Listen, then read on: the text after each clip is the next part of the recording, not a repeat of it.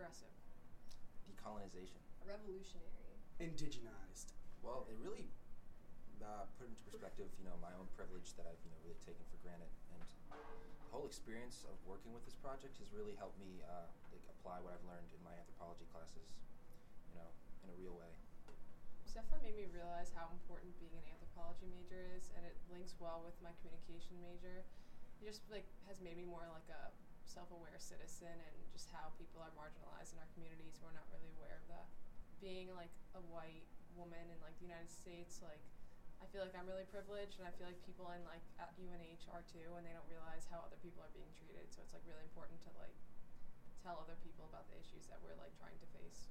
Well, I would say that this was my first chance to actually apply everything that I've been learning in my anthropology classes for the past four years, and it really highlighted the importance of um, decolonizing everything that we've learned so far in our uh, Western school system structure. And um, yeah, it was very eye opening, and I like to approach things with um, looking at all points of view. I would say that it's made me a lot more critical of everything happening around me. Um, it's made me pay attention a lot more to news that's happening about Indigenous um, and Indigenous peoples.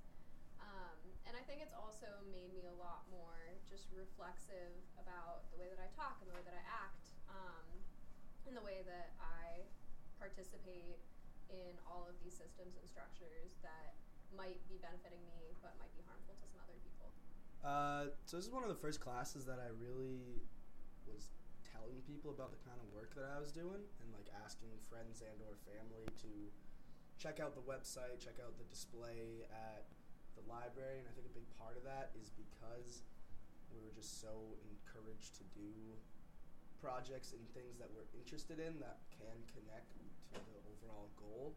Indigenous people are still here. Um, they haven't gone anywhere, and despite having um, read a lot about the really awful things that Indigenous people have suffered, sort of at the hands of white colonizers, um, like despite that, that they're still here, um, and that their culture matters and their voice matters, and we should listen.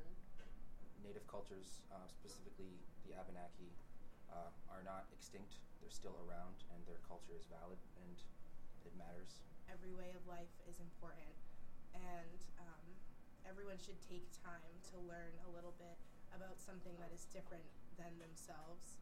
Um, and uh, while it's good to do that for learning new things, it's also good to be reflective on yourself.